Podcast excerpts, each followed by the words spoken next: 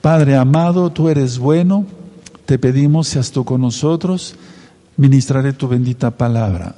Toda Gabayas Hamashiach, Omen, Beomen. Siéntense allá en casa, hermanos, soy su servidor, repito, doctor Javier Palacios Elorio, Roe, pastor de la Keila Congregación Gozo y Paz en Tehuacán, Puebla, México. En este momento están apareciendo en su pantalla los sitios en internet que puede usted consultar. Hay videos, audios, apuntes, libros en varios idiomas y todo el material es gratuito. El lema en esta congregación es nunca jamás hacer negocio con la palabra del Todopoderoso. Vamos a ver varias cosas, amados Ajim. Bendito es el nombre de Yahweh. Muchas personas siguen con esa duda, porque yo me inclino, voy a decirlo una vez más, no me inclino ante la tela del estandarte, ante la caja, se llama Aron en hebreo, aquí lleva el Sefer Torah, adentro, Sefer quiere decir libro, el libro de la Torah, los cinco libros de Moisés, como tú los conociste, como Pentateuco, pero es la Torah. Está el nombre bendito de Yahweh, Yod Hei Bab Hei, Yahweh, el que hizo los cielos y la tierra. Yo no puedo pasar de una manera irreverente por acá mínimo una inclinación, no ante el estandarte, repito, sino que está el nombre de mi creador, de tu creador. Bendito es el nombre de Yahweh. Suscríbete al canal, dale el link para que te lleguen las notificaciones y dale me gusta. Si te gusta, dale me gusta, porque entre más me gusta pongamos, y yo no monetizo los videos, yo no monetizo los videos de YouTube ni nada. Digo, mientras más me gusta pongamos, entonces estaremos em, eh, diciéndole a YouTube, o sea, YouTube toma eso en cuenta para recomendar más los videos de la página, de, de, Gozo y Paz, perdón. Vamos a abrir nuestra Biblia, por favor, en el Salmo 51. A ver, vamos a tomar de pesa ya dentro de poco, 20 días. Recuerden, en 8 días es Rosh Chodesh, Rosh y tenemos que estar bien preparados. Vamos a abrir la, nuestra Biblia en el Salmo 51. Este Salmo 51, este Salmo lo escribió el rey David después de que pecó con Betsabé. Entonces, es un salmo hermosísimo en cuanto a eh, pedirle perdón al Eterno. No podemos tomar de pesa que estando en pecado. No. En 1 Corintios 11, y eso voy a estarlo ministrando en breve, eh, dice que cada quien se, se, eh, se haga un análisis de cómo está su vida. Yo no puedo decir tú puedes tomar de pesa, tú no, tú sí, tú no, no, eso no me toca a mí. Cada quien se debe de examinar. Salmo 51. Miren, dice aquí, por ejemplo, en, las, en algunas versiones, dice Salmo de David, cuando después de que se llegó a Betsabé vino a él Natán el profeta. Empezamos con el verso 1. Todos pero bien conscientes de que va a ser Rosjodes dentro de ocho días, que va a ser año nuevo, hebreo, que tenemos que pedirle perdón al Eterno por todas nuestras fallas, nuestros pecados, nuestras tonterías, nuestras torpezas, pero sobre todo, todo por el pecado, que tenemos que empezar una vida nueva, por favor, en santidad. Ten piedad de mí, oh Elohim, conforme a tu compasión, conforme a la multitud de tus piedades, borra mis rebeliones, lávame más y más de mi maldad y límpiame de mi pecado porque yo reconozco mis rebeliones y mi pecado está siempre delante de mí. Contra ti, contra ti solo he pecado y he hecho lo malo delante de tus ojos para que sea reconocido justo en tu palabra y tenido por puro en tu juicio. He aquí en maldad he sido formado y en pecado me concibió mi madre. He aquí tú amas la verdad en lo íntimo y en lo secreto me has hecho comprender sabiduría. Purifícame con hisopo y seré limpio. Lávame y seré más blanco que la nieve. Hazme oír gozo y alegría y se recrearán los huesos que has abatido. Esconde tu rostro de mis pecados y borra todas mis maldades. Crea en mí, oh Elohim, un corazón limpio y renueva un espíritu recto dentro de mí. No me eches de delante de ti, no quites de mí tu santo espíritu. Surbajacodes. Vuélveme el gozo de tu salvación y espíritu noble me sustente. Entonces enseñaré a los transgresores tus caminos y los pecadores se convertirán a ti. Líbrame de homicidios, oh Elohim, Elohim de mi salvación. Cantará mi lengua tu justicia. Señor, Adón, abre mis ojos y publicará mi boca tu exaltación, porque no quieres sacrificio que yo lo daría. No quieres holocausto. Los sacrificios de Elohim son el espíritu quebrantado al corazón contrito y humillado no despreciarás tú, oh Elohim. Tomen en cuenta esto, hermanos. No se trata de decirlo con la boca, sino con el corazón. Haz bien con tu benevolencia a Zion. Recuerden, Zion. Edifica los muros de Yahushalain, entonces te agradarán los sacrificios de justicia, el holocausto u ofrenda del todo quemada, entonces ofrecerán becerros sobre tu altar. Bendito es el abacados. Este salmo es hermosísimo. El rey David lo sintió, realmente sintió dolor. Miren, en el verso 17, al corazón contrito y humillado no despreciarás tú, Elohim. Pero vamos a ver que hubo un personaje que no se arrepintió entre tanta gente en Israel. Y en el capítulo de hoy, inicio con la administración, capítulo 7 del libro de Josué. Capítulo 7 del libro de Josué. Voy a hacer un eh, resumen y después vamos leyendo el capítulo 7. Vamos para allá, por favor, en Josué 7. Bendito es Yahshua Hamashiach. Miren,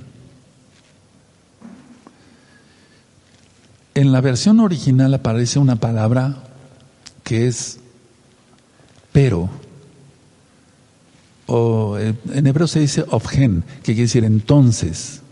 Entonces la palabra pero el, eh, es, que, ellos tenían el gozo de la victoria de Jericó, si tú recuerdas el capítulo 6. Pero pronto fue reemplazada la, la, la, alegría por la tristeza. Y una tristeza muy terrible por la derrota. Ahora, la orden eh, fue que se destruyera todo lo que tuviera vida. Todo lo, todo lo que tuviera vida debía de ser destruido. Estoy hablando de Jericó. Y los objetos valiosos tenían que ser puestos en el tesoro de Yahweh.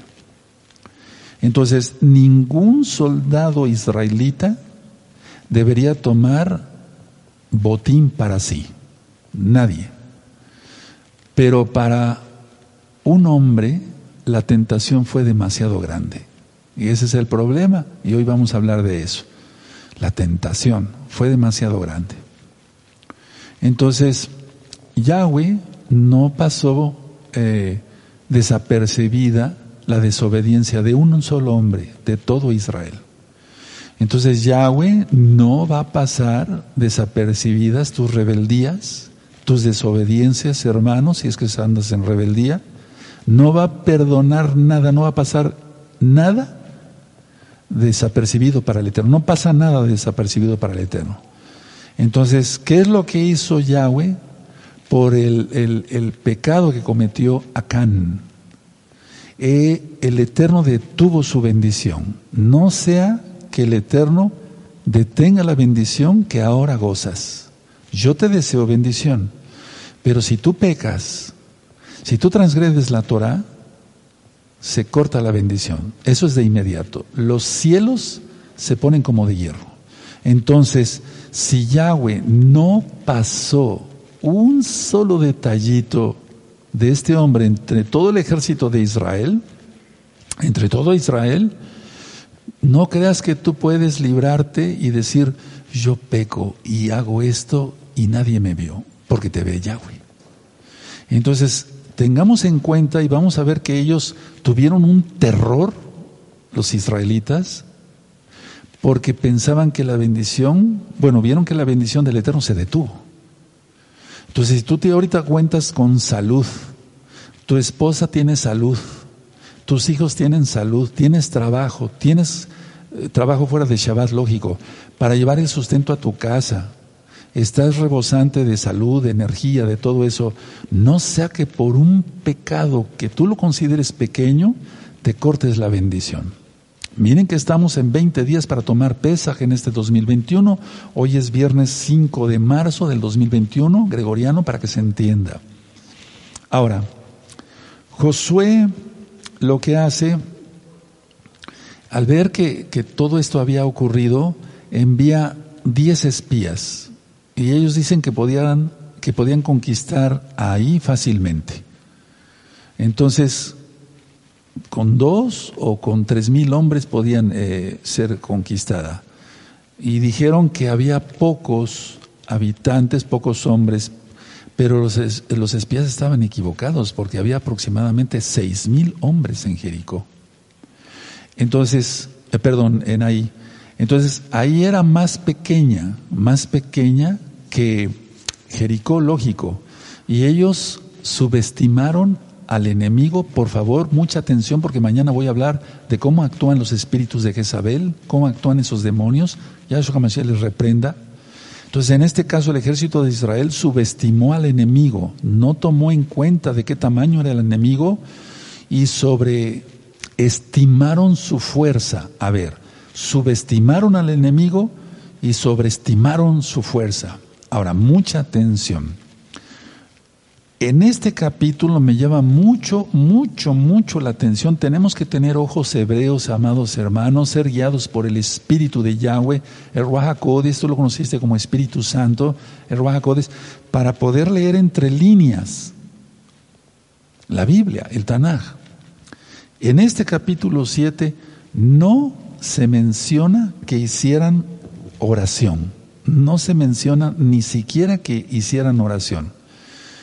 Tampoco no hay, no hay evidencia, por así decirlo, amados hermanos, de que dependieran de Yahweh, sino confiaron en su ejército como ahora Israel está confiando en su ejército y no en Yahweh de los ejércitos. Ahora, vamos a tener en cuenta esto, a ver, aquí el ejército de Israel subestimó al enemigo, no lo tomó en cuenta como peligro, y sobreestimaron su fuerza. No se menciona que hicieran oración. No hay evidencia de que dependieran del el Todopoderoso Yahweh. ¿Qué lección nos deja estos cuatro puntos que acabo yo de decir ahora mismo, amada Keilah local y mundial de gozo y paz? El mesiánico de hoy falla, o sea, que cree en Yahshua falla, porque no reconoce que sus enemigos son poderosos. No reconoce, como no no guarda bien la santidad, pues no reconoce lo peligroso que es Hasatán. Anda como león rugiente, dice Kefas, Pedro, buscando a quien devorar. El diablo vino para robar, matar y destruir. Entonces el problema es que el mesiánico se, se conforma con hacer una oracioncita de medio un minuto, no ora, no ayuna, no se postra, no lee la Biblia toda la semana, nada más la abre los en Shabbat, hasta le tiene que soplar para quitarle el polvo. Entonces, está subestimando al enemigo, se está sobreestimando en su fuerza. No hay evidencia de que ore y menos de que dependa del Todopoderoso. Entonces, no reconoce que hay un enemigo potencial. ¿Quién es el diablo? Ya su se le reprenda. Vamos a Efesios, antes de empezar la lectura, vamos por favor a la carta a los Efesios y vamos a ver el capítulo 6, el verso 12. 6, 12. Por favor, búsquenlo. Muchos ya se saben la cita de memoria, porque no tenemos lucha contra carne y sangre, o sangre y carne. ¿sí? Efesios 6, 12. Los espero unos segundos. Entonces, siempre recordemos, hay una frase que me gusta mucho, que dijo el rey David, la suma de tu palabra es la verdad. Toda la Biblia, ¿no? Aleluya. Bueno, 6.12 de Efesios, porque no tenemos lucha contra sangre y carne, sino contra principados, contra potestades, contra los gobernadores de las tinieblas en este siglo, contra huestes espirituales de maldad en las regiones celestes. Tú crees que te escondes por ver una revista pornográfica y que todo queda entre ti y la revista pornográfica, pero no te das cuenta que hay una potestad demoníaca grande que ordenó a un demonio o a otro demonio de menos. Eso lo di en un tema ya, no quedó grabado, primeramente el Eterno lo voy a filmar acá, en la bendita Keilah. Eh, y entonces está el demonio ese junto a ti viendo la revista pornográfica. Y no te das cuenta que ese demonio después va y da, eh, no da órdenes, da su reporte a su jefe y le dice, lo tenté y cayó mira, lo tenemos a nuestras garras. No te das cuenta, piensas que es una cosa ligera, trae consecuencias graves. Se despiden cada vez que alguien ve algo indebido, escúcheme bien, se despiden cada vez que ve a alguien indebido de pornografía, alguna cosa. Por eso dije en una administración hace 8 o 15 días, tener cuidado con el Internet, con las revistas, con los periódicos, con todo eso, porque está plagado de todo eso. Y entonces salen demonios y puedes quedar poseído, u oprimido, u obsesionado. Voy a estar hablando cosas muy fuertes entre hoy y mañana. Entonces, aquí claramente está diciendo Rav Shaul, inspirado por el Ruajacodes, ¿por qué hemos de creer lo que dice Pablo en una, una, carta y por qué no en lo que dice la otra carta? Porque no vendrá, ¿quién? Yahshua, sin que antes venga la apostasía y se manifieste el hijo de perdición. ¿Por qué creer en eso? O paz y seguridad y vendrá el fin y no creer en esto. Es una lucha. Entonces vamos a ver, para que tenga sustento lo que acabo yo de mencionar, vamos a primera de Pedro, en la primera de Kefas, Pedro 5, verso 8, 5, 8, primera de Kefas, primera de Pedro 5, 8. Sed sobrios y velad, porque vuestro adversario, el diablo, adversario, o sea, Hasatán quiere decir adversario, Yahshua Mashiach le reprenda, Hasatán quiere decir adversario. Entonces, Sed sobres y velad porque vuestro adversario el diablo, como león rugiente, anda alrededor buscando a quien devorar. Hace pedazos. Devorar es eso, hacer pedazos. Y entonces cuando un mesiánico subestima al enemigo y dice, bueno, estoy viendo esto, pero o voy a hacer esta tracalería, esta truanería, o un fraude, etcétera. Y aunque dice que guarde el Shabbat, Cuidado, mucho cuidado porque es muy peligroso. Crear división. Escúcheme bien todos, hermanos, hermanas. Crear división es un pecado horroroso. Crear división. Mañana lo vamos a ver. Entonces, subestimaron al enemigo. Perdón, vuelvo a repetir esto, hermanos. Los amo mucho, por eso no quiero que caigas. El primero que no quiere que caigas es Yahshua HaMashiach. Yo soy tu hermano en Yahshua y yo, y yo soy tu Roe, o sea, una autoridad puesta por el Eterno, entonces te tengo que, advertir. No subestimes al enemigo, no sobreestimes tu fuerza, ora, clama eh, y que tú dependas del Todopoderoso todo el tiempo. Entonces, por eso tanto mesiánico, o que se diga mesiánico más bien, son derrotados espiritualmente. La victoria de hoy no hace al mesiánico inmune. Fíjense muy bien lo que dice, si gustan anotarlo les va a servir, porque la victoria de Jericó no hizo inmune a Israel para atacar ahí, o triunfar en ahí, en la ciudad de ahí, así se llama. Entonces, la victoria del mesiánico no lo hace inmune. Tenemos que estar en continuo, continua adoración al Eterno. Debemos de, de depender continuamente de Yahshua HaMashiach. ¿Para qué? Para obtener fortaleza. Mire, en Efesios 6.10, volvemos allá, vamos ahí a Efesios 6.10. Entonces, todos los días hay que fortalecernos en Yahshua, así como todos los días comemos, y para eso no ponemos pretexto, y queremos hasta comer de más a veces. Entonces, miren cómo dice Efesios 6.10. Por lo demás, hermanos míos, fortaleceos en el Señor, en el Adón y en el poder de su fuerza. No dice nuestra fuerza. Subraya bien ese verso, yo lo tengo aquí subrayado desde hace mucho tiempo. Por lo demás, hermanos míos, fortaleceos en el Adón y en el poder de su fuerza. No dice nuestra fuerza. Eso es lo que le pasó a Israel. Entonces, la victoria de hoy no hace al mesiánico inmune para las, batallas de mañana. La victoria de la mañana, en la mañana, no te hace eh, eh, inmune para la, que tú tengas victorias en la tarde, de, o sea, del día o en la noche. Tenemos que estar todo el tiempo en comunicación, en comunión, perdón, con Yahshua Mashiach. Y sí, en comunicación estamos orando. Entonces, a ver, debemos de depender continuamente de Yahshua Mashiach. ¿Para qué? Para obtener fortaleza, ser fortalecidos en Él. Aquí lo dice, Efesios 6:10.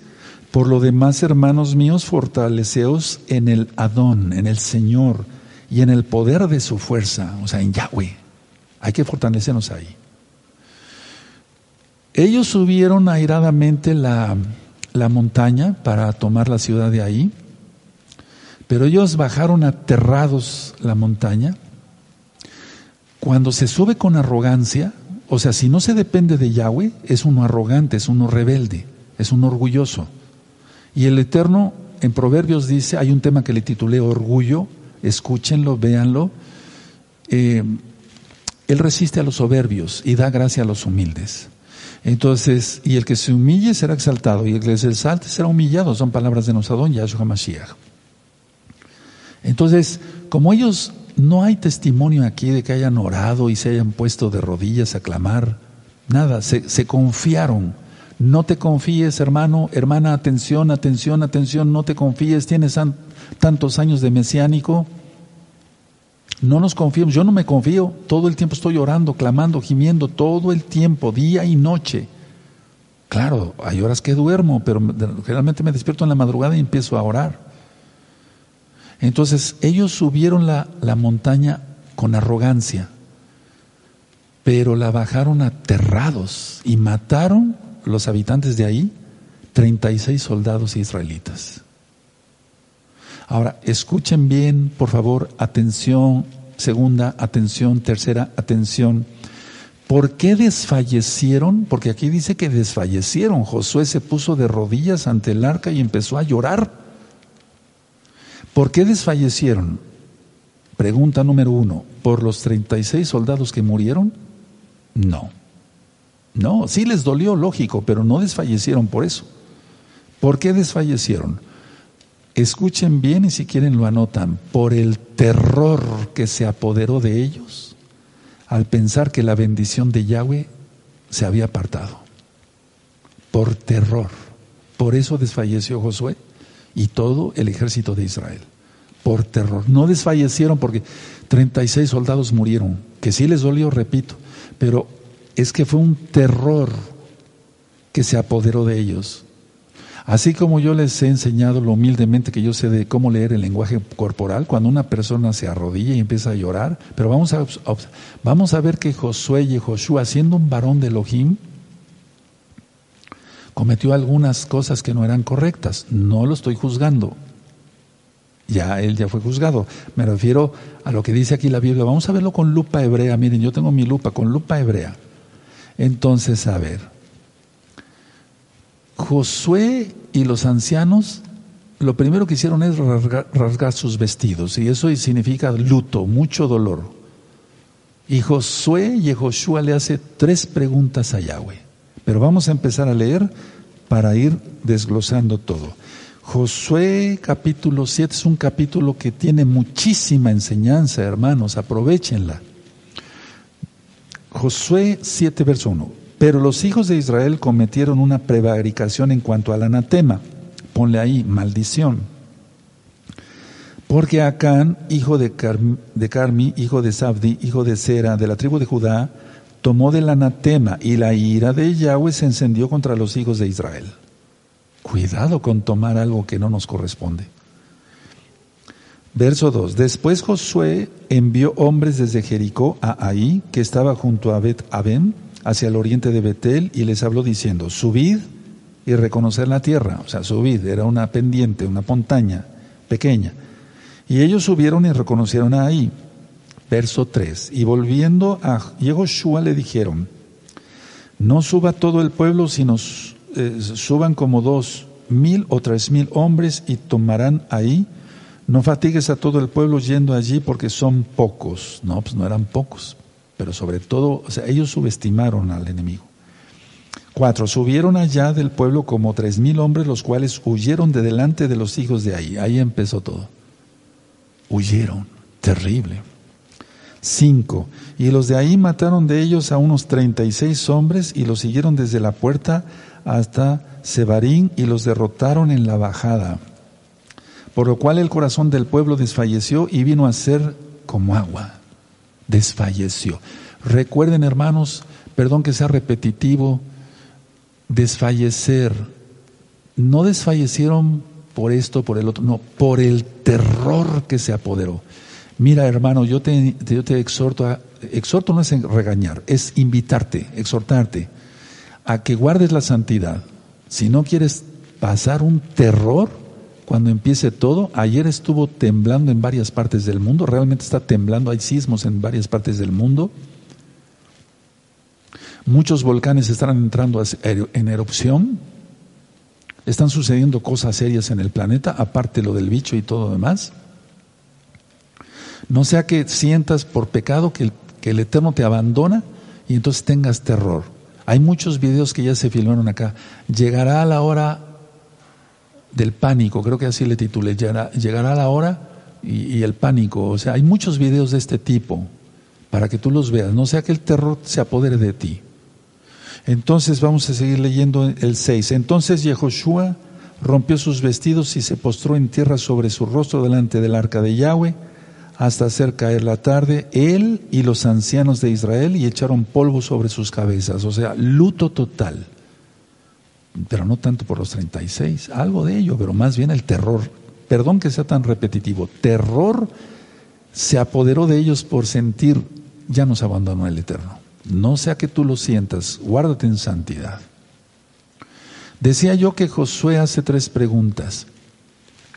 Y decía yo que cometió, por lo que dice aquí, torpezas que no debían de haber sido. Miren, que era un varonzote. Yo por eso le digo todos los días al Eterno, permíteme guardarme en santidad. Yo me guardo en santidad, perdón, abacados. Que no cometa yo errores, Padre. Ya ni siquiera digo pecados, pues eso ya es obvio que no cometa yo errores, Padre, que no te falte yo en nada, Padre eterno. Entonces hable, la primera pregunta la hizo, esa pregunta yo la he visto en muchísima gente que se dice mesiánica. Uno, habló como echándole la culpa a Yahweh por eso. Esa es la primera pregunta. Entonces, a ver, y Josué, dice el verso 7, dijo, ah, Señor Yahweh, ¿por qué hiciste pasar a este pueblo el Jordán? ¿Se dan cuenta? Para entregarnos en las manos de los amorreos para que nos destruyan. Quisiéramos nos hubiéramos quedado al otro lado del Jordán. Recuerden, la palabra ojalá no es la más correcta porque es un modismo eh, del idioma castellano, pero es una invocación al Dios de los árabes, de los musulmanes. Entonces, nos hubiéramos quedado al otro lado del Jordán. Entonces, es como echándole la culpa al, Eterno y luego, ¿no estarás con nosotros? El verso 8, ay, Adón, ¿qué diré ya que Israel ha vuelto la espalda delante de sus enemigos? ¿Se dan cuenta? A ver, la primera no es una pregunta exactamente, pero sí, perdón, es una pregunta. ¿Para qué? ¿Por qué hiciste pasar a este pueblo el Jordán? La segunda, ¿qué diré ya que Israel ha vuelto la espalda delante de sus enemigos? ¿Por qué te llevaste a mi papá? ¿Por qué te llevaste a mi mamá? ¿Por qué se murió uno de mis hijos? ¿Para qué te lo llevaste? ¿Por qué te lo llevaste? ¿Por qué me quedé sin trabajo? Todo el tiempo es echarle la culpa al Todopoderoso y no vemos nuestros pecados o errores que cometemos, nuestras malas decisiones. Lo correcto, yo he cometido también muchos, muchas torpezas y más grandes, pero lo correcto es que aquí él estaba lleno de, del Eterno, Josué. Dije, a ver, si el Eterno me dijo, es que se nos olvida, hermanos, si el Eterno me dijo que me daba la tierra, ¿por qué pasó esto? No es culpa del Eterno, desde luego. Algo pasó aquí. A ver, empezar a investigar. El tema de mañana, hermanos, no te lo puedes perder. ¿Cómo actúan los espíritus de Jezabel? Eso era lo correcto, ¿verdad? No es, yo honro la memoria, dije la memoria de Yehoshua. Entonces, vean el verso 9 porque los cananeos y todos los moradores de la tierra oirán y nos rodearán y borrarán nuestro nombre de sobre la tierra. Y entonces, ¿qué harás tú a tu, a tu grande nombre? Otra pregunta. Son tres preguntas que no, no fueron correctas. No me considero más que Josué, ¿eh? Por favor, para nada. No, para nada. Entonces, lo que él criticó años atrás, 40 años atrás, él lo estaba haciendo ahora. Eh, habló como los espías cuando fueron a ver la tierra prometida, cuando los mandó Moisés, Moshe, ¿se acuerdan? Estaba hablando así.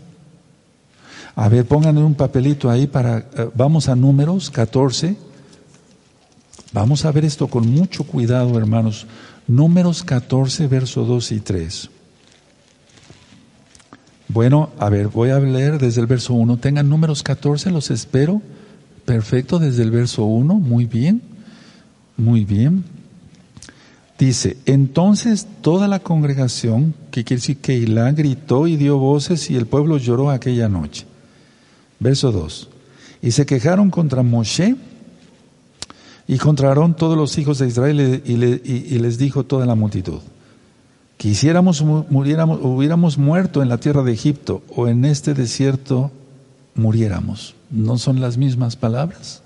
¿Se dan cuenta? Tremendo. No estoy criticando la memoria de Josué. Estamos aprendiendo. Dice Rab Shaul que todas las Pablo, que todas las cosas quedaron escritas para que aprendamos, hermanos. Ser mesiánico, creer en Yahshua Mashiach y guardar su bendita Torah lógico no es fácil, pero es lo mejor. Y es fácil si nos guiamos en santidad, si somos humildes y que tengamos comunicación comunión con el Ruach con el Espíritu de Yahweh para no cometer tonterías, torpezas, pecado, pues eso ya es obvio, eso ya sería el colmo. Verso 3. Y por, dice así, fíjense, está en forma de pregunta, ¿y por qué nos trae Yahweh a esta tierra para caer a espada? Es la mismo, es lo mismo que los amorreos, que nuestras mujeres y nuestros niños sean por presa. ¿No nos sería mejor volvernos a Egipto? ¿No dijo Josué, ¿para qué pasamos el Jordán? Son las mismas palabras que él reprochó 40 años antes. Uf, yo tiemblo ante esto. Les voy a explicar por qué. Porque si él, con la bendición que tenía, estaba repitiendo las mismas palabras que 40 años él había reprochado, ¿qué no seremos nosotros? Por favor, hermanos, hay una forma temer a Yahweh, no juzgar con justo, eh, juzgar con justo juicio, no juzgar a la ligera. Y ya. Entonces tenemos que tener mucho cuidado. Ahora, ¿cuál era la preocupación de Josué? ¿Cuál era la principal preocupación de Josué? La preocupación más, la preocupación más importante para Josué era que los paganos perdieran el respeto hacia Yahweh y su grande nombre. Aquí lo dice. Era que no, eh, porque dice el verso 9 hasta el final, ¿qué harás tú a tu grande nombre? Ahora, aquí dice eso, ¿verdad? Perfecto. Entonces, ¿cuál era la, principal preocupación de Josué? Que los paganos perdieran el respeto hacia Yahweh y su santo nombre, su gran nombre. Bueno, eso es lo mismo para nosotros. Cada vez que tú pecas, haces que el nombre de Yahweh sea vituperiado entre los gentiles. Cada vez que tú pecas. Cada vez que alguien peca, no me estoy refiriendo a nadie en personal, yo sé que hay santos y santas allá, pero cada vez que tú pecas, cada quien pongas el saco si le queda, haces que el nombre de Yahweh sea vituperiado entre los que no creen. ¿Qué le dijo el profeta Natán al rey David? Por tu culpa ha sido vituperiado el nombre de Yahweh entre los paganos.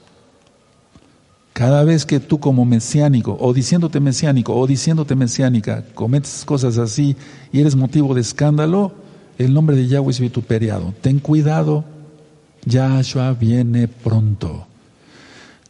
Yo voy a hablar por mí. A ver, que yo no cause problemas en nada ni en nadie, que sea yo bendición para todos y que el nombre de Yahweh sea exaltado por mi testimonio. Nada más, eso es lo que yo quiero.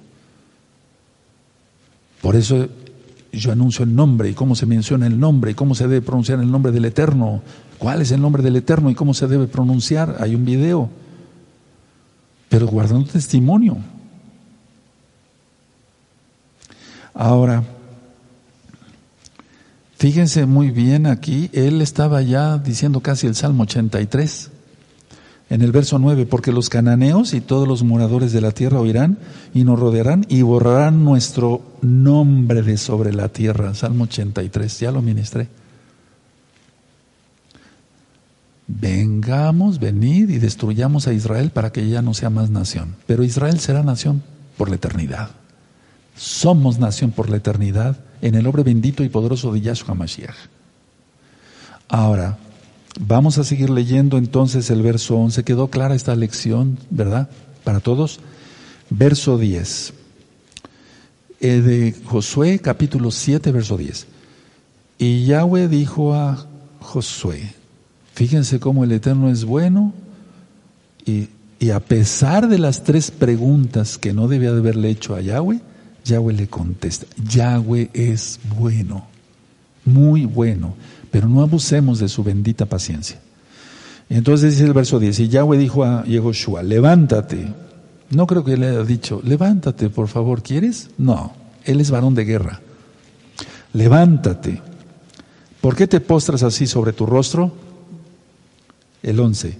Israel ha pecado y aún han quebrantado mi pacto que yo les mandé y también han tomado del anatema y hasta han hurtado, o sea, han robado, han mentido y lo han guardado entre sus enseres, o sea, entre sus cosas. Tres cosas, robado, mentido y todavía lo tienen guardado ahí entre sus cosas.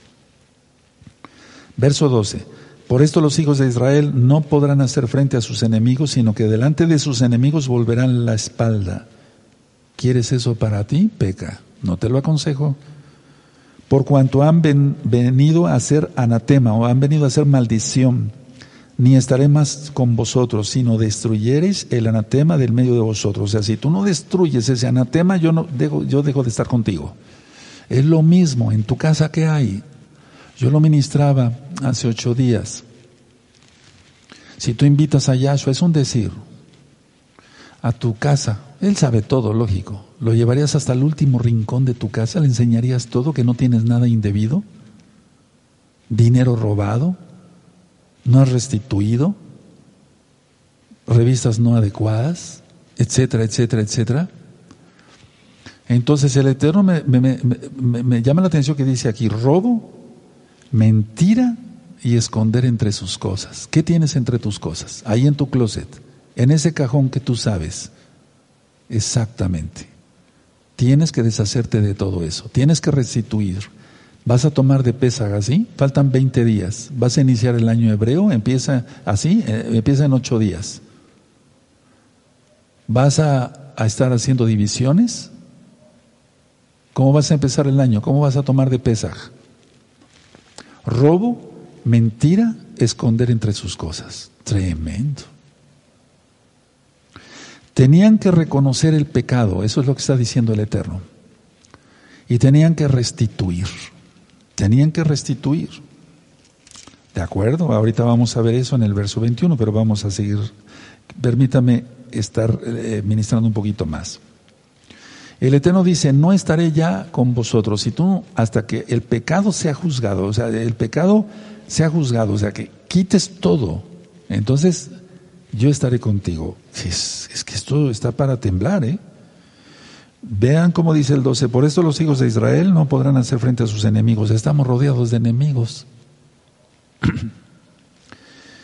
sino que delante de sus enemigos volverán la espalda por cuanto han venido a ser anatema o sea, maldición, o malditos, o maldito, ni estaré más con vosotros si no destruyeres el anatema del medio de vosotros.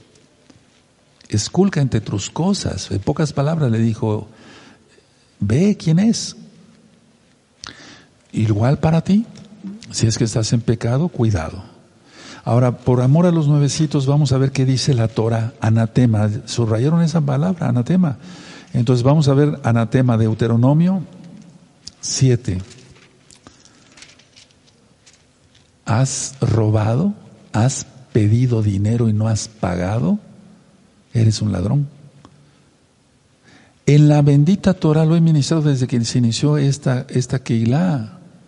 No debáis a nadie nada. Eso se ha ministrado. No debáis a nadie nada. Entonces, a ver, dice Deuteronomio 7, verso 25 y 26.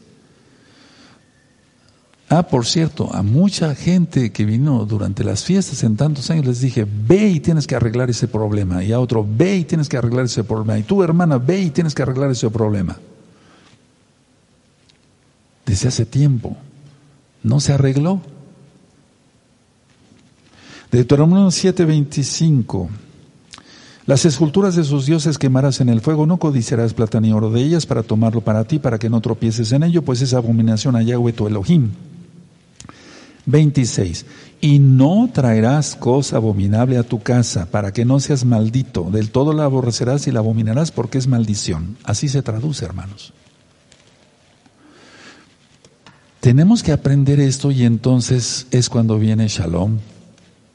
Ahora, el pueblo debía consagrarse, debía de consagrarse, debían identificar al ofensor de Yahweh. por medio de la, primero la tribu, la casa, la familia, el individuo y removerlo con todas sus cosas, incluyendo las robadas, del campamento. Solamente así Israel podía tener la victoria sobre la siguiente ciudad y sobre las siguientes y sobre las siguientes. Si no, el Eterno no iba a estar más con ellos. Si un roe, en el caso mío, yo consiento que se haga injusticia en otras que de gozo y paz, pues entonces el Eterno me está mandando, a ver, se tiene que identificar al ofensor, la tribu, la casa, la familia, el individuo y separarlo del campamento. Vamos a leer entonces Josué, verso 7 perdón, capítulo 7, verso 13. Vean cómo dice, hermanos, 7.3, levántate, santifica al pueblo, o sea, conságralo. Y di, santificaos para mañana porque Yahweh, el Elohim de Israel, dice así, anatema, maldición hay en medio de ti, Israel. No podrás hacer frente a tus enemigos hasta que hayáis quitado la maldición del medio de vosotros. 14. Os acercaréis pues mañana por vuestras tribus y la tribu que Yahweh tomare se acercará por sus familias y la familia que Yahweh tomare se acercará por sus casas y la casa que Yahweh tomare se acercará por los varones. 15. Y el que fuere sorprendido en el anatema, o sea, en la maldición, será quemado. Fíjense nada más. Él y todo lo que tiene por cuanto ha quebrantado el pacto de Yahweh y ha cometido maldad en Israel. Nosotros como autoridad estamos para bendecir al pueblo, no para maldecirlo, para atender sus llamadas, sus, peticiones de oración y demás. Para todo eso nos ha puesto el Eterno. Ahora, fíjense muy bien, tenían que quemarlo. No era una cosa, un mandato fácil, pero era el mandato de Yahweh. ¿Cómo se hizo esto? Porque dice aquí que fue tomada, fue tomada, fue tomada fue por suertes. Pero una pregunta, ¿por qué no tan solo Yahweh le decía quién era el culpable? Mucha atención porque aquí hay una lección. ¿Por qué no solamente Yahweh dijo, Josué fue a Can, mátalo? ¿Por qué no lo dijo directamente así el Eterno? Mucha atención, por favor. Miren, si tú haces tres papelitos y tienes tres hermanos y tienes un dulce, no sé, algo, un premio, algo que les quieras regalar, pero no tienes más que uno y son tres, haces tres papelitos y a uno le pones, por ejemplo, una flechita y los revuelves bien y haces que cada uno tome un papelito. Ok, entonces el que saque la flechita ese se lleva el dulce, pero es porque el Eterno lo quiere. Ahorita lo vamos a ver que eso está en la Biblia.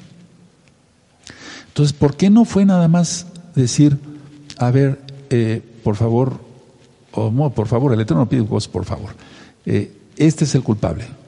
¿Por qué fue así? Fíjense muy bien porque fue mucho, no mucho, fue exacto, pues el 14, os, el 14, os acercaréis pues mañana por vuestras tribus. Y la tribu que Yahweh tomare se acercará por sus familias. Y la familia que Yahweh tomare se acercará por sus casas. Y la casa que Yahweh tomare se acercará por los varones. Tremendo, ¿verdad? ¿Por qué no lo hizo así directamente el Eterno? Anota, uno, Yahweh es lento para la ira. Dos, su proceder fue porque tiene gran misericordia. Tres, porque le daba tiempo para que se arrepintiera a Can y restituyera rápido. Pero no lo hizo, se cayó, como tú muchas veces. Lento para la ira y grande en compasión, su proceder es lento, pero es justo. Y tiempo para arrepentirse y restituir. Pero Acán se cayó. Por eso lo hizo el Eterno así, hermanos. Ahora, por favor, póngale ahí la hojita, vamos al Salmo 32. Salmo 32. Salmo 32, verso 1. Salmo 32, verso 1 dice así. Muy dichoso aquel, a ver, los espero tantito, yo sé que están buscando todavía. Salmo 32, perfecto, muy bien. Muy dichoso, a una aclaración para los nuevecitos. ¿Por qué no decimos bienaventurado? Porque bienaventurado es de la Santa Católica, esas cosas. Es un santo católico, más bien, Buenaventura. No, no, no, eso no existe. Muy dichoso aquel cuya transgresión ha sido perdonada y cubierto su pecado. Muy dichoso el hombre a quien Yahweh no culpa de iniquidad. Tremendo. Y en cuyo espíritu no hay engaño, o sea, mentira o robo. Mientras cayese envejecieron mis huesos, está hablando el rey David, en mi gemir todo el día, porque de día y de noche se grabó sobre mí tu mano, se volvió mi verdor en sequedades de verano, mi pecado te declaré. Y no encubrí mi iniquidad, eso hubiera hecho Acán, por eso el Eterno lo hizo por partes. Dije, confesaré mis transgresiones a Yahweh y, y tú perdonaste la maldad de mi pecado. ¿Qué hubiera pasado si Acán, es un decir, no sucedió, pero qué hubiera pasado? seguramente el Eterno lo hubiera perdonado, porque el Eterno es bueno. Pero vamos a ver que Acán, puntos suspensivos, ahorita lo voy a explicar. Vamos al Salmo 51 que acabamos de leer, por favor. Salmo 51. Salmo 51. En el verso 4, contra ti, contra ti solo he pecado. Eso ya lo he ministrado. Adán y Eva, Eva dijo, Java, Eva, la serpiente me engañó. Adán, la mujer que tú me diste me hizo pecar. O sea, echarse la culpa al uno al otro, nunca reconocer el pecado. Y aquí el rey David en el Salmo 51, en el verso 4, contra ti, contra ti solo he pecado. No dijo, pequé porque Betsabé era muy hermosa. No dijo eso. En el verso 7, Lávame, estoy leyendo la segunda parte, lávame y seré más blanco que la nieve. Verso 10, crea en mí, oh Elohim, un corazón limpio y renueva un espíritu recto dentro de mí. No me eches de delante de ti, no me quites de mí tu cadoso espíritu. Reconoció su pecado. Entonces, todo lo que hizo el Eterno, vamos otra vez a Josué, a ver, por favor, por amor a los nuevecitos, estoy explicando así despacito, creo al menos. Josué 7:14.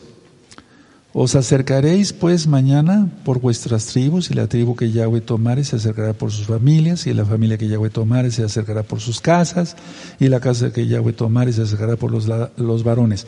¿Cuánto tiempo se tomó todo esto? No sabemos. Pero no creo que haya sido así, ¿verdad? en un segundo. No. Sucedieron varios minutos, tal vez una hora, tal vez dos o tal vez tres. Se dan cuenta, el Eterno dio tiempo para que se arrepintieran acá, acá, pero no. Ahora vamos a Proverbios, por favor, en Proverbios 16, porque de esto me han estado, me, siempre me hacen preguntas. Es Proverbios 16, 33. O sea, muchos me dicen, oiga Roy, si se echan suerte, es eso. Es que así se hacía. Y de hecho es válido, no es magia ni cábala ni nada de eso. Tú tienes tres hermanos, decía yo, y entonces solamente una cosa. Les voy a poner un ejemplo claro. A ver, A veces alguien me dice, Roe, traje un regalo. Sí. Este regalo es para alguno de los hermanos que le ayudan acá. Eh, usted dice cuál. Pues yo sí digo que sea este, van a decir, este es mi consentido. O el otro. Entonces, los papelitos, fuera de Shabbat, fuera de Shabbat. ¿Está permitido? Sí, aquí lo dice. Por Verbios 16, 33.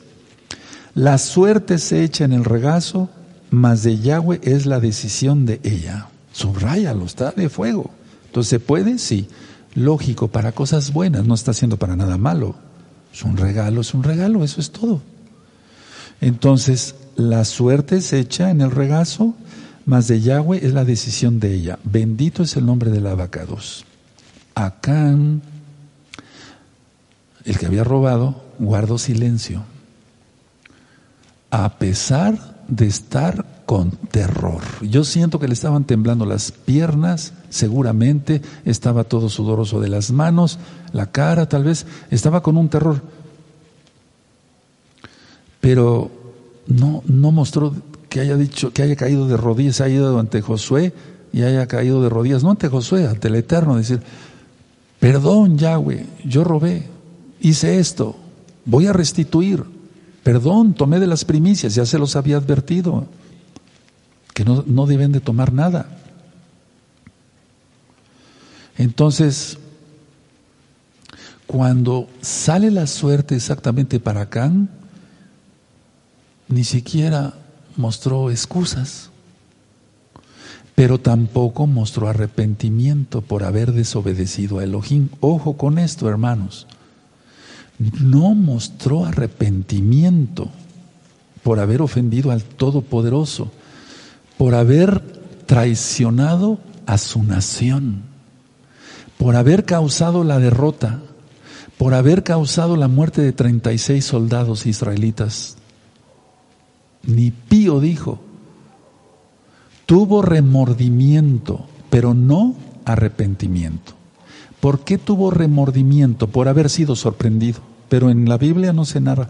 Porque miren, aquí el rey David en el Salmo 51 dice, contra ti pequé. O sea, hay la relación de primera de, primera de Samuel, segunda de, primera, segunda de Samuel 11 con eh, el Salmo 51. Es primera de Samuel, perdón. Entonces, a ver, pero la idea es esta. Se muestra aquí que se arrepintió el rey David, pero aquí Acán no dijo nada. ¿Qué hizo Acán para tomar eso que no le correspondía? Vio, primero es ver, codició, y tomó. Anótalo. Dice Yahshua que si tú ves a una mujer que no sea la tuya y la codicias, cometes adulterio. Es muy grave eso. El adulterio es uno de los pecados que más aborrece al Eterno. Pecado es pecado, pero ese es uno de los pecados que más aborrece al Eterno. Eso está en Éxodo capítulo 20. Vio, codició y tomó. A ver, ahora vamos a ver Génesis en Bereshit, que quiere decir en el principio, Perdón, es segunda de Samuel, perdóneme con tantos citas en la cabeza. Eh, segundo de Samuel, en Génesis 3, vamos a Génesis 3, en el verso 6. A ver, vamos a ver primero esta cita y después vamos a la otra, porque si no me voy a hacer lío. Perdónenme, hermanos. Génesis, ¿te das cuenta? Son tonterías. Cometemos torpeza cada rato, pero que no cometamos pecado. Génesis 3, verso 6. Y vio, ahí está. Subraya vio la mujer que el árbol era bueno para comer y que era agradable a los ojos y, a los ojos y árbol que codiciable, codició. Entonces vio, codició para alcanzar la sabiduría y tomó. Ahí están las tres palabras. Es lo mismo que le sucedió. Los pecados entran así.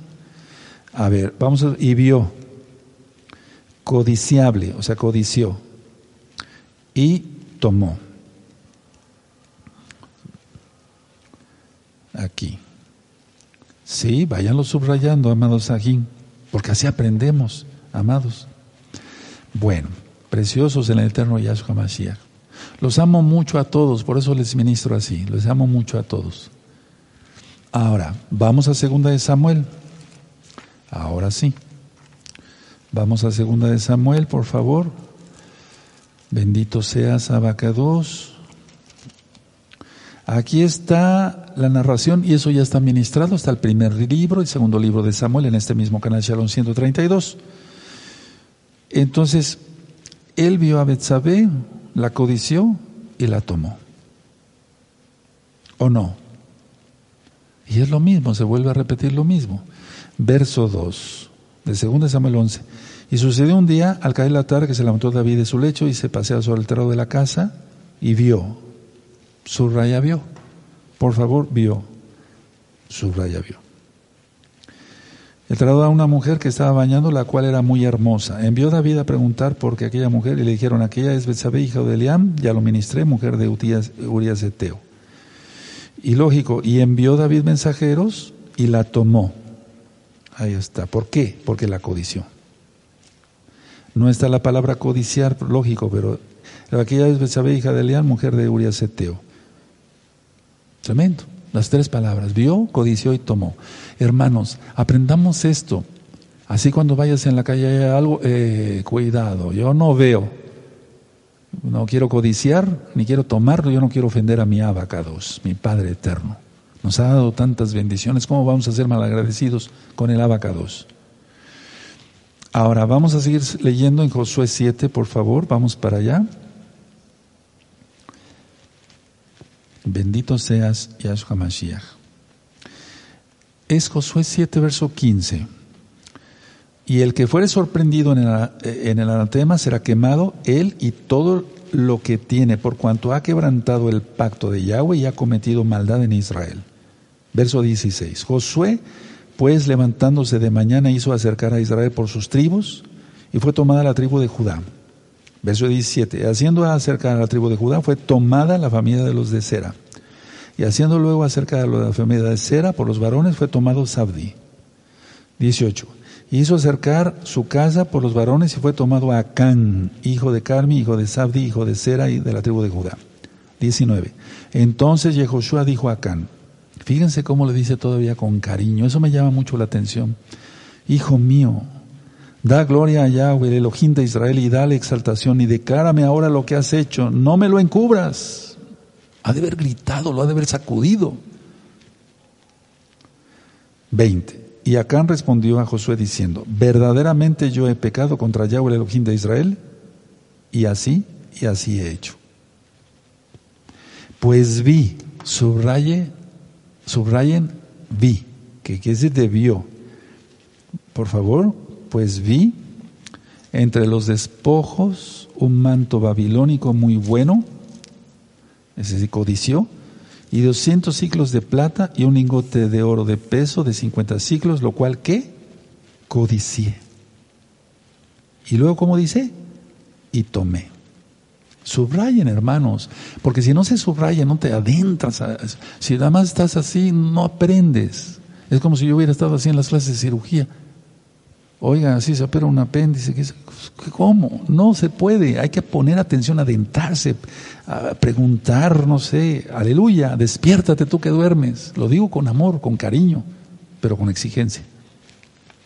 ¿O no el profesor cuando estabas en la primaria, en la secundaria, tenía un borrador? Y a veces el que estaba durmiendo, pácateles en aquel tiempo, ¿no? Ahora fue llevado a la cárcel, pero hacia la cabezota del cabezón que estaba distraído en la secundaria, en la primaria. Y si no, decía el profesor, pon las manos así. ¿Sí? ¿Te tocó? A mí no me tocó, gracias al Eterno. Vámonos. O con la regla.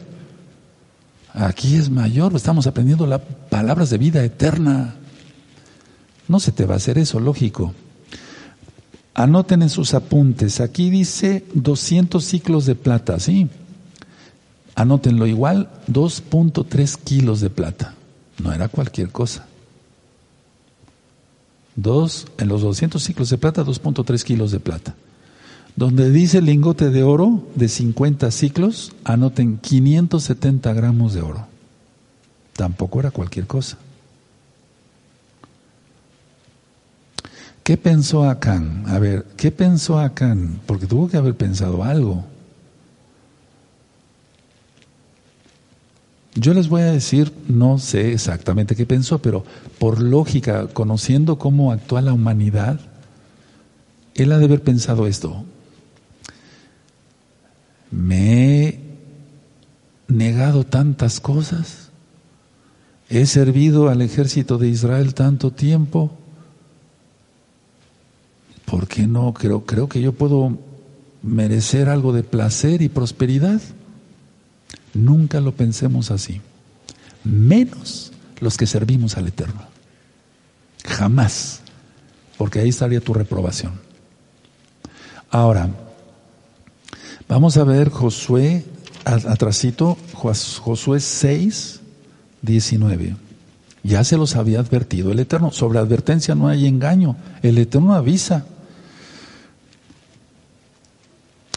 Miren, a propósito, hoy hace un año que fue cerrada la congregación. El Eterno nos avisó. ¿Tú crees que el Eterno no nos va a avisar por medio de sus benditos malajim? Ah, y por cierto, los ángeles sí se ven. ¿O no? ¿No los vio Abraham cuando llegó Yahshua con dos ángeles? ¿Verdad que sí los vio? ¿Sí los vio o no? Sí, porque estuvieron preguntando eso los días pasados. Yo tengo que contestarles. Los ángeles no todo el tiempo se ven. ¿O no dijo Eliseo, abre los ojos al siervo para que vean los el ejército que vio? ¿Extraterrestres o marcianos o, ángeles? Ángeles. Bueno. Bueno, entonces dice aquí Josué 6, 19, más toda la plata y el oro y los utensilios de bronce y de hierro sean consagrados a Yahweh y entren en el tesoro de Yahweh. No dijo que entraran a la bolsa de ellos, a la bolsa de Acán. Eso fue lo que pensó, hermanos, Acán. He servido al ejército de Israel, yo creo que ya me merezco algo, ¿no? No justificarse mentalmente nada. Que trabajemos fuera de Shabbat honradamente y que lo que ganemos, todo sea honrado. Todo. Todo sea honrado. Para los creyentes y guardadores de la Torah, o sea, aquel que es creyente en Yahshua, guardador de la Torah, en mi caso, yo fuera de Shabbat trabajo, yo diezmo y ofrendo de lo que gano. No tomo nada hasta que no primero diezmo y ofrendo. Eso es mi obligación, lo dice la Torah, lo dice mi Señor, Él es mi Adón. Entonces, a ver, pero no estoy pensando ¿Cuánto sirva la congregación? Tantos años y tantas almas. Nada. No. Bendito es el abacados. No justificarse mentalmente. Seguro Acán se justificó mentalmente. Ahora vamos otra vez a Josué 7. Entonces, en el verso 21 repetimos, pues vi, ¿lo subrayaste? Entre los despojos, un manto babilónico muy bueno y 200 ciclos de plata y un lingote de oro de peso de 50 ciclos, lo cual codicié. ¿Sí? Lo subrayaste y tomé. Lo subrayaste y aquí que está escondido bajo tierra en medio de mi tienda y el dinero debajo de ello. ¿No, ¿Acaso no Yahweh le dijo eso a Josué? Que estaba en sus, sus enseres. Bendito es, él sabía quién era, él sabe que hay una revista pornográfica o dinero mal habido ahí en tu buró, en tu closet, en, en tus cajones, en tu cartera, él lo sabe. Rápido, arrepentirse de todo pecado y ser un santo de veras. 22, verso 22. Josué entonces envió mensajeros, los cuales fueron corriendo a la tienda y aquí estaba escondido en su, en, su tienda y el dinero debajo de ello. 23. Por favor, atención, hermanos, y tomándolo de en medio de la tienda, lo trajeron a Josué y a todos los hijos de Israel los pusieron delante de Yahweh. 24. Entonces Josué y todo Israel con él tomaron a Acán, hijo de Sera, el dinero, el manto, el lingote de oro, sus hijos, subraya, sus hijas, subraya, sus bueyes, sus asnos, sus ovejas, ¿acaso no tenía? Su tienda y todo cuanto tenía, o sea, tenía. Y lo llevaron todo al, al valle de Acor.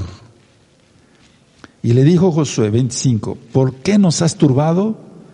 túrbete Yahweh en este día. Y todos los israelitas los apedrearon y los quemaron, plural, después de apedrearlos. 26.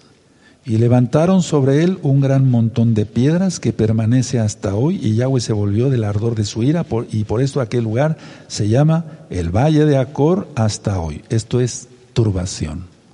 Tremendo, qué muerte tuvo este. Este. Muerte. ¿Por qué? Porque a Yahweh le correspondía lo robado.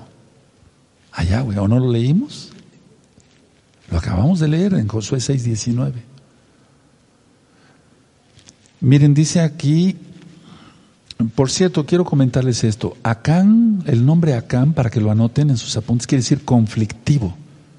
No eres conflictivo, no causas problemas al rey, a los ancianos, a la congregación, no eres conflictivo, eres un Acán. Por eso yo siempre he dicho en la oración, líbranos de Acanes, Acabes y Jezabeles. Eso lo vamos a ver mañana. Ahora, Acor, valle del conflicto, o turbación, pero lo más correcto es valle del conflicto. Así, qué, qué increíble. Ahora, muchos han dicho, bueno, ¿por qué fueron la esposa y los hijos y las hijas quemados, apedreados y quemados con él? ¿Qué culpa tenían los hijos? Vamos a ver esto. Bueno, pero antes de eso, el ardor de la ira de Yahweh se apagó. Y Yahweh se dispuso a dirigirlos una vez más hacia la victoria. Bendito es Él. Bendito es Él. Ahora, mucha atención. Vamos a Deuteronomio, por favor. Vamos, nuestra base es la Torah. En ningún momento yo estoy diciendo que mates a nadie, ¿eh? por favor. Nada. Ahora todo lo que es eh, eh, lapidación ocurre directamente por mano de Yahweh. Entonces, a ver, vamos a ver Deuteronomio 24. Mr. Meot, Deuteronomio 24 y vamos a ver el verso 16. Muy bien. Perfecto. Aquí dice Deuteronomio 24, verso 16 los padres no morirán por los hijos, ni los hijos por los padres. Cada uno morirá por su pecado. ¿Cuál fue la situación? Que todos sabían que Acán, o sea, su esposa y sus hijos y sus hijas sabían que Acán, que su padre o su esposo había robado y no lo dijeron a Josué.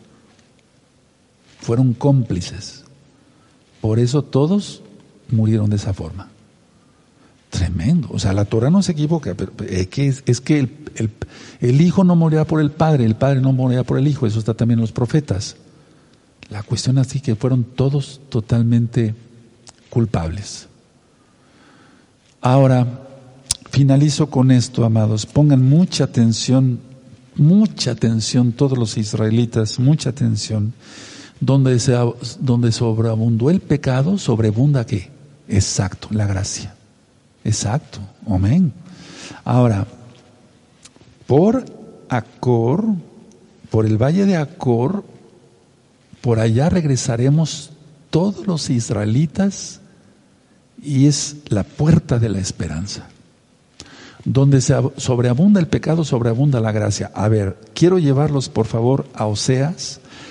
De hecho, el libro de Oseas está en dos videos en este mismo canal Shalom 132. También está el tema Las dos casas de Israel, que está basado al libro de Oseas, en este mismo canal Shalom 132.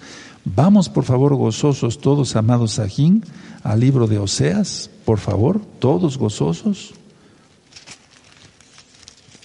Apártate de los acanes, de los acabes, de los Isabeles, rápido. Y esta lección es para todos, porque si tú pecas y sabe tu esposa y saben tus hijos y no dicen nada, entonces imagínate el juicio que traes a tu casa o que traen todos ahí. Oseas 2, verso 15. Oseas 2, verso 15. ¿Lo tienen ya? Perfecto.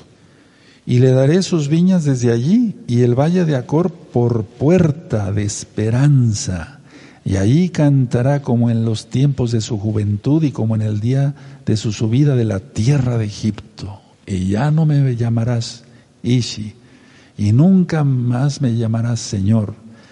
Verso 17, porque quitaré de su boca los nombres de los vales y nunca más se mencionarán sus nombres.